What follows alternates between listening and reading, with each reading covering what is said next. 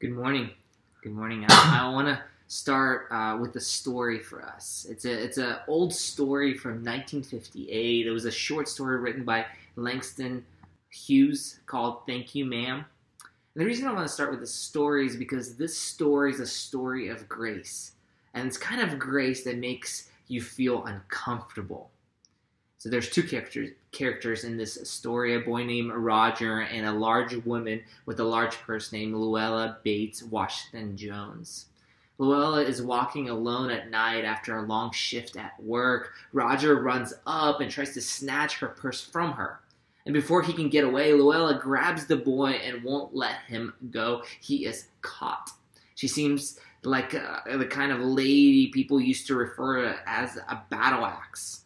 Luella asks Roger why he tries to snatch her bag, and after telling a couple lies, which she calls him on it, he comes clean. He wants money to buy a pair of stylish blue suede shoes. So in our days, that would be like him wanting to buy some Nikes.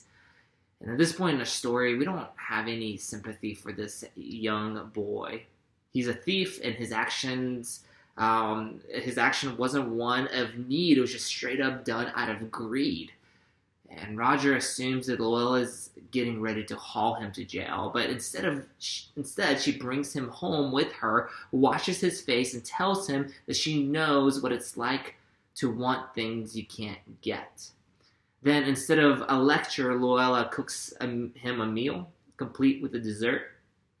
Her behavior, totally unexpected, has a strange effect on Roger.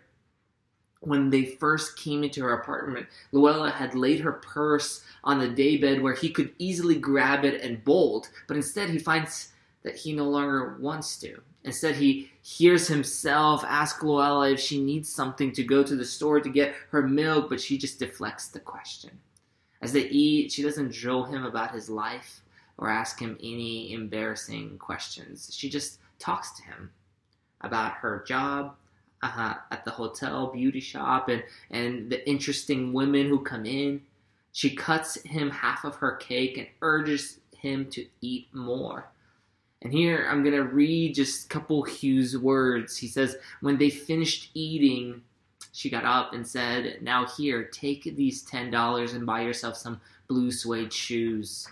She led him down the hall to the front door and opened it. Good night. Behave yourself, boy, she said, looking out of the street as he went down the steps. The boy wanted to say something else other than thank you, ma'am, to Miss Luella Bates Washington Jones, but although his lips moved, he couldn't even say that as he turned at the foot of the barren stoop and looked up at the large woman at, in the door. Then she shut the door.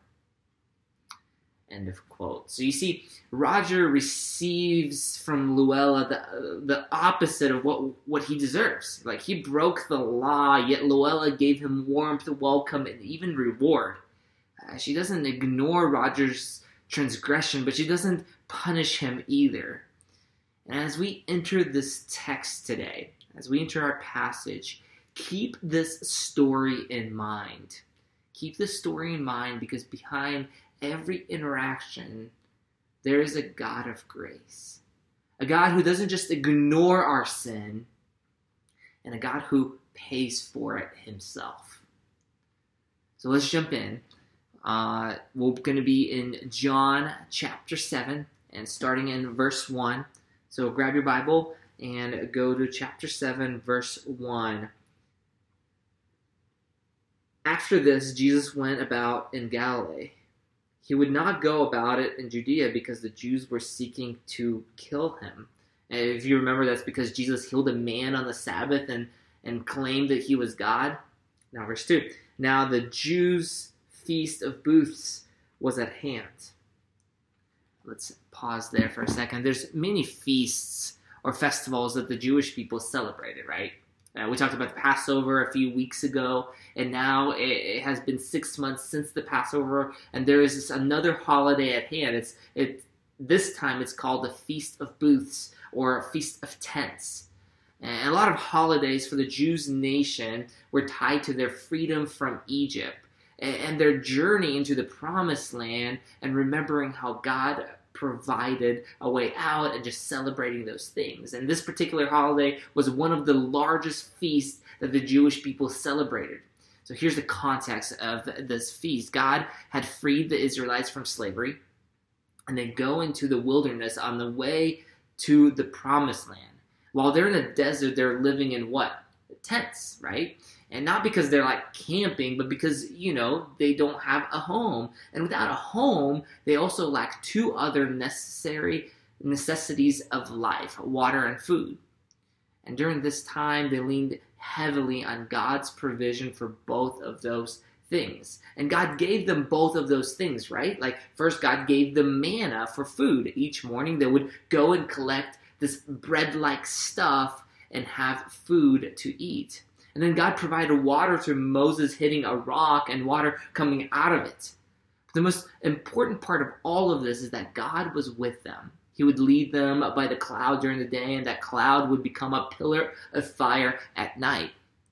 During this time, they would constantly depend on God for provision as they finally made it to the promised land. In Leviticus 23, verse 42 and 43, Moses is passing on God's instruction about all the celebrations for them, and he talks about this feast, Feast of Booths. Uh, and he says this in verse 42 You shall dwell in booths for seven days. All all native Israelites shall dwell in booths, and your generations may know that I made the people of Israel dwell in booths when I brought them out of the land of Egypt. I am the Lord your God.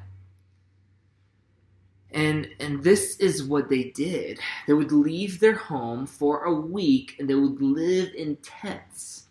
This is like this huge party where no one goes home. There's like a church-wide camping trip for 7 days and because uh, there was not necessarily a religious obligation, everyone would want to come to this party, to this celebration. And we don't know exactly the number of people coming to this feast, but we know that around 50,000 people came to the Passover, and that, that there were more than that during this feast. And they would share stories about how God provided the manna. They would share how God provided water for them, and they would share how they would that there was a cloud by day and a pillar of fire at night, and, and they and they are camping. And while they're camped, they would build campfires, and those fires would light up the skies at night, and it would just remind them of God's presence. They would eat bread throughout the week because God gave them manna, and they would have this special emphasis on water too, since God provided water for them at the temple, the priest would lead them through a pouring out of water. They would probably recite Psalm 118, verse 25 and 26, that says, Save us, we pray, O Lord. O Lord, we pray, give us success. Bless, blessed is he who comes in the name of the Lord. We bless you from the house of the Lord.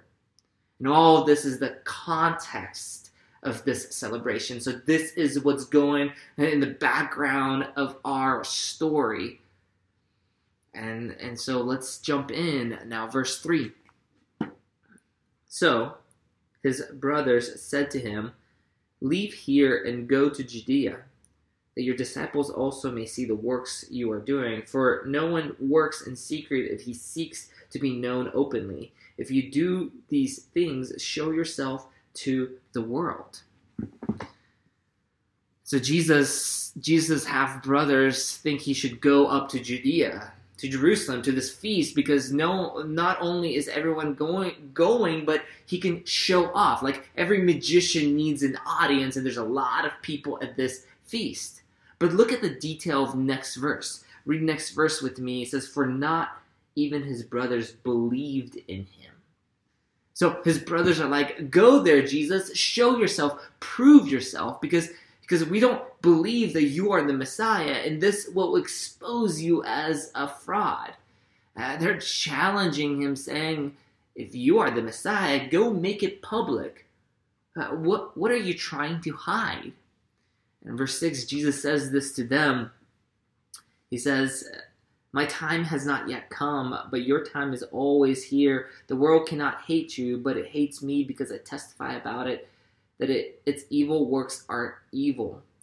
You go up to the feast. I'm not going up to this feast, for my time has not yet fully come. And so, so he says this My time has not yet come. This is not the first time Jesus uses this phrase, right? Like the first time at the in, at the wedding in Cana when his mother tells him that they have no wine. So this is in chapter 2 verse 4 and Jesus said to her talking to his mom says, "Woman, what does this have to do with me? My hour has not yet come." So the same kind of language appears in the next chapter from chap- the chapter we're studying. So they were seeking to arrest him, this is chapter 7, verse 30. So they were seeking to arrest him, but no one laid a hand on him because his hour has not yet come. And eventually, the, the nature of this statement changes to this in chapter 12. Eventually, we'll study this in verse 23 of chapter 12. And Jesus answered them, The hour has come for the Son of Man to be glorified. So the hour is coming is referring to this final sign that Jesus will perform for humanity. He will offer his life on the cross for our sins. Jesus is God and he knows that there's only one way to defeat death and defeat sin for us. He has to offer his life, his righteous life on the cross. He has to offer his righteous life in place of ours, in place of our sins, in place of our iniquities. But it's his timing. That's why he can say a few chapters later, the hour has come for the Son of Man to be glorified. The hour is here for me to go to the cross to die for you. And he uses the same phrasing uh, in verse 8, right? You go up to the feast. I'm not going up to the feast, for my time has not yet fully come. I'm not going to die on the cross for your sins yet. But listen, you don't have to worry about that. You go and enjoy the feast. The world won't hate you, but it hates me because I testify about it that, that its works are evil. And I love what Jesus does here. He, he, he provides himself as the answer for the sin of the world, but he's not shy to call out the sin, right? He, he's not shy to call the sin out. He's saying they'll hate me because I testify about it, testify about their sin, our sin. In other words, we can't interact with Jesus and not have our sins exposed. Jesus exposes sin and he also dies for those sins. Tim Keller puts it this way quote, God sees us as we are loves us as we are, accepts us as we are, but by His grace, He does not leave us where we are. He doesn't leave us because He loves us and He shows us what needs to change. He exposes, and then He's the great physician who heals. And that's at the heart of Jesus saying, I'm, I'm going to the cross to die for you soon, but, be, but because I care about you, I won't leave you in your sin. What is Jesus exposing in your life today or right now? What is Jesus exposing? Remember, He does not leave us as we are. He's working on us because He loves us and accepts us, not because of anything we have done, but because of everything that Jesus did on the cross. So now back to our story. Verse 10. But after his brothers have gone up to the feast, then he also went up, not publicly, but in private. So Jesus goes, but he's in the background. And verse 11 the Jews were looking for him at the feast and saying, Where is he? And there was much muttering about him among the people, while some said, He's a good man, others said, No, he is leading the people astray. Yet for the fear of the Jews, no one spoke openly of him. So Jesus is undercover. It's kind of like the show Undercover Boss, right? Except Jesus was like the OG of Undercover Boss, right? Um, maybe he was wearing like oversized glasses, or maybe he fixed his hair differently. But people didn't recognize him. But he's going as undercover, and he hears people talk about him. Some are like, yeah, he's a good man, and others are like, no, he's leading people astray. But you can, it's pretty easy to see how divided the crowd is. And in this division, in the midst of this division, Jesus gets up and starts teaching in the temple. He takes off his oversized glasses and then maybe maybe even lets his man bun down, and now everyone sees him goes, "Oh, that is Jesus." And and he starts teaching in verse 15. So Jesus answered them. And uh, verse 15, the Jews therefore marveled, saying, How is it that this man has learned uh, when he has never studied. In verse 16, so Jesus answered them, My teaching is not mine, but his who sent me. If anyone will is to do God's will, he will know whether the teaching is from God or whether I am speaking on my own authority.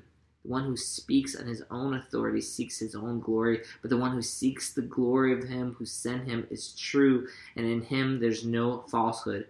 Has not Moses given you the law? Yet no, none of you keeps the law. Why do you seek to kill me?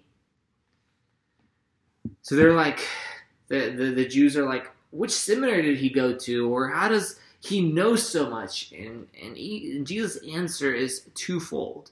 First, he says, My teaching is not mine, but his who sent me. He could have said, My teaching is this is this awesome teaching because I am God, but he knew his audience. He understood that they would not have continued to listen to him or they would have become angry with him like they were the last time he equated himself to God. Instead, he knew they respected the prophets, the messengers God had sent. So he says, My education is from the one who sent me. The words are not my own authority, but, but these words are of God's authority. I didn't learn in one of your seminaries, but God Himself taught me, and these are the very words of God. So if you knew who God was, then you would know these words. And in fact, if you really were seeking the will of God, then you would know that He has sent me. that's Jesus' first reason. Uh, his second reason is in verse 19. And he says, Has not Moses given you the law? Yet none of you keeps the law. Why do you seek to kill me? So Jesus brings back an argument that happened for us a few chapters ago. If you were if you were here with us, you remember that Jesus healed a man on the Sabbath, and then the religious leaders questioned him. He he elevated the conversation to the fact that God is allowed to work on the Sabbath, and He is God.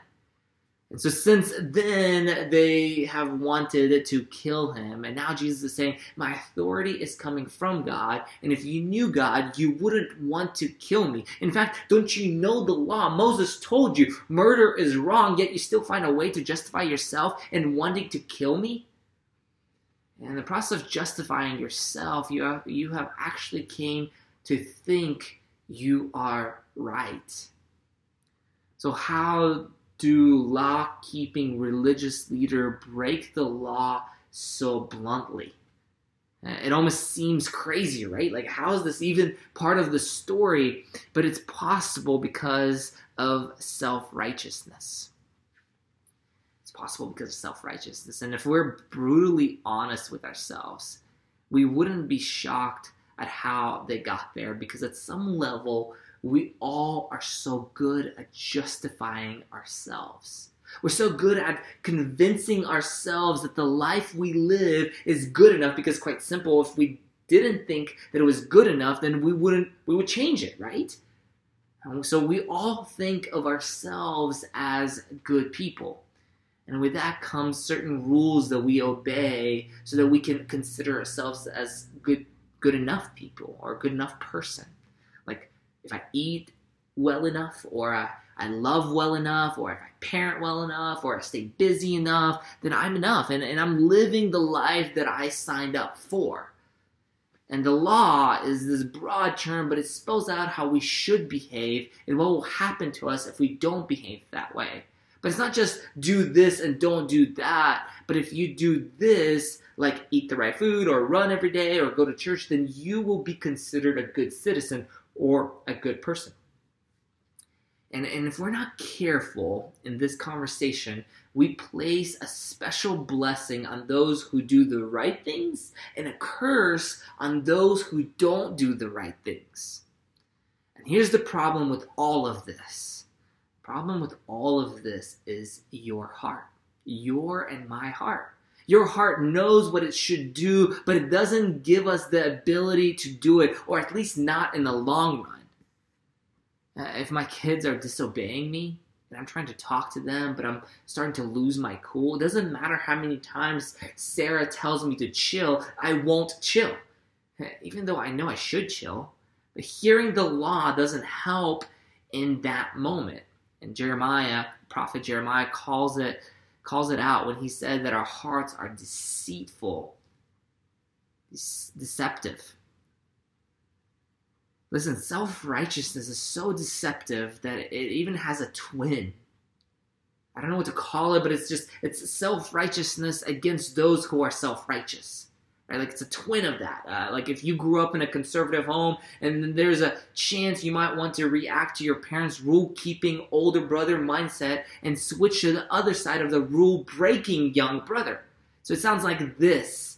I know I don't ha- have my life together, but you think you do. I know I'm not good, and you think you are. That makes me better than you. And that this twin screams that I'm just better than you. That's self righteousness as well, right? That's the self righteousness twin, just acting like self righteousness. And the reason, the reason I camped out here, the reason I stopped and kind of started talking about self righteousness and just unpacking it a little bit is because that's the climate, the atmosphere, uh, the, the, the everyday life of our society right now. I do what is right and I elevate myself and degrade others. I live the right way. I obey or maybe disobey the rules surrounding COVID 19, and I am the right one, and others are wrong. You see, self righteousness can mask our deceitful hearts. And Jesus is exposing the sin behind it. In fact, the religious leaders wanted to compare themselves to the tax collector and the prostitute, and Jesus makes them compare themselves to himself, the righteous one. So, how are your rules of life compared to the righteous one? How are your rules of enoughness compared to Jesus? Think about that. Our text doesn't stop there, does it? No, it moves on. So let's finish this last four verses, starting verse 20. The crowd answered, You have a demon. Who is seeking to kill you? Jesus answered them, I did one work, and you all marveled at it. Moses gave you circumcision, not that it was from Moses, but it was from the Father, and you circumcise a man on the Sabbath. If on the Sabbath a man receives circumcision, so that the law of Moses may not be broken. Are you angry with me because of the Sabbath I made a man whole body well? Do not judge by appearance, but judge with the right judgment. So the the crowd seems to deny this claim by saying you you have a demon who who is seeking to kill you, but Jesus just keeps pressing in on their self-righteous hearts brings up the healing that he did on the Sabbath and compares this healing to circumcision. They would circumcise on the Sabbath, but but they're upset that Jesus healed on the Sabbath. And Jesus is basically saying both are ways to bless others, both are ways to care for others, both are ways to show grace.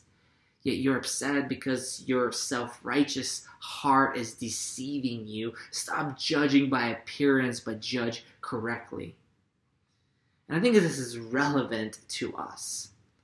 This is relevant to us. How do we treat people who don't live according to our standards of what's right?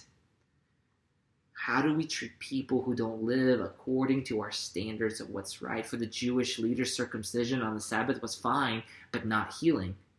So, where are you setting up your own standard for what's good and what's bad? Uh, what are you okay with and not okay with? And how have you been judging the other side? The self wants to be the standard of right living, and it pokes its ugly head when someone does something different from us. And I can, I can apply so much COVID here, but look within.